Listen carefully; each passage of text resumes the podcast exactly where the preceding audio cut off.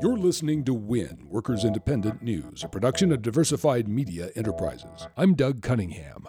Labor, community, and Latino leaders are launching a voter mobilization effort aimed at educating and turning out millions of Latino voters in Florida. The voter mobilization is being announced at the Labor Council for Latin American Advancement in Orlando. The Florida AFL CIO is working hand in hand with Hispanic and community allies on the Get Out the Vote effort. The Culinary Union is joining the golfers opposing bigotry campaign to get the USGA and PGA to cut ties with Donald Trump's golf courses. The union, representing workers at Trump Hotel Las Vegas, say Trump's hateful rhetoric and exclusionary policy proposals are divisive and dangerous. Carmen Larol, a worker at Trump's Vegas hotel, said during a Daily Show segment that Trump management illegally fired workers during an organizing drive there.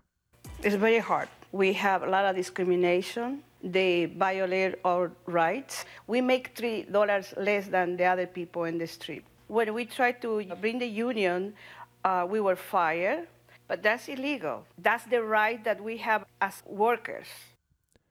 If you don't believe Carmen, listen to these carrier workers losing their jobs to Mexico. Trump claims the carrier workers support him, but do they? Here's what they told The Daily Show. Hell no. No. We don't endorse him. We want someone who's gonna be tough on China, China. but you know this guy is known for using his own clothing line that's made in China. Oh, there's thousands and thousands of stories. He has people do work for him, and then he don't pay them, and then he lawyers them out of business. He's a smart businessman. He's a crook. Tyson Foods has been fined $263,000 for 15 serious safety violations at its East Texas poultry plant.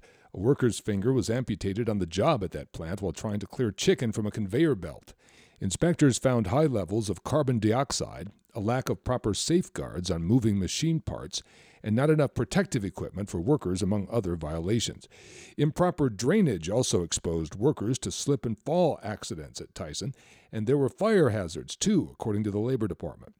OSHA says Tyson Foods needs to set an example for worker safety rather than draw multiple fines for ongoing safety failures. Workers Independent News is brought to you with support from union owned and represented Bank of Labor, member FDIC, equal opportunity lender. Bank of Labor is the bank with products and services designed to serve the needs of unions and their members. More info online at bankoflabor.com. Workers Independent News is proud to be heard on The Union Edge, Labor's Talk Radio. Live nationwide weekdays, noon to 3 p.m. at theunionedge.com. You've been listening to WIN, Workers Independent News. For more information, visit laborradio.org.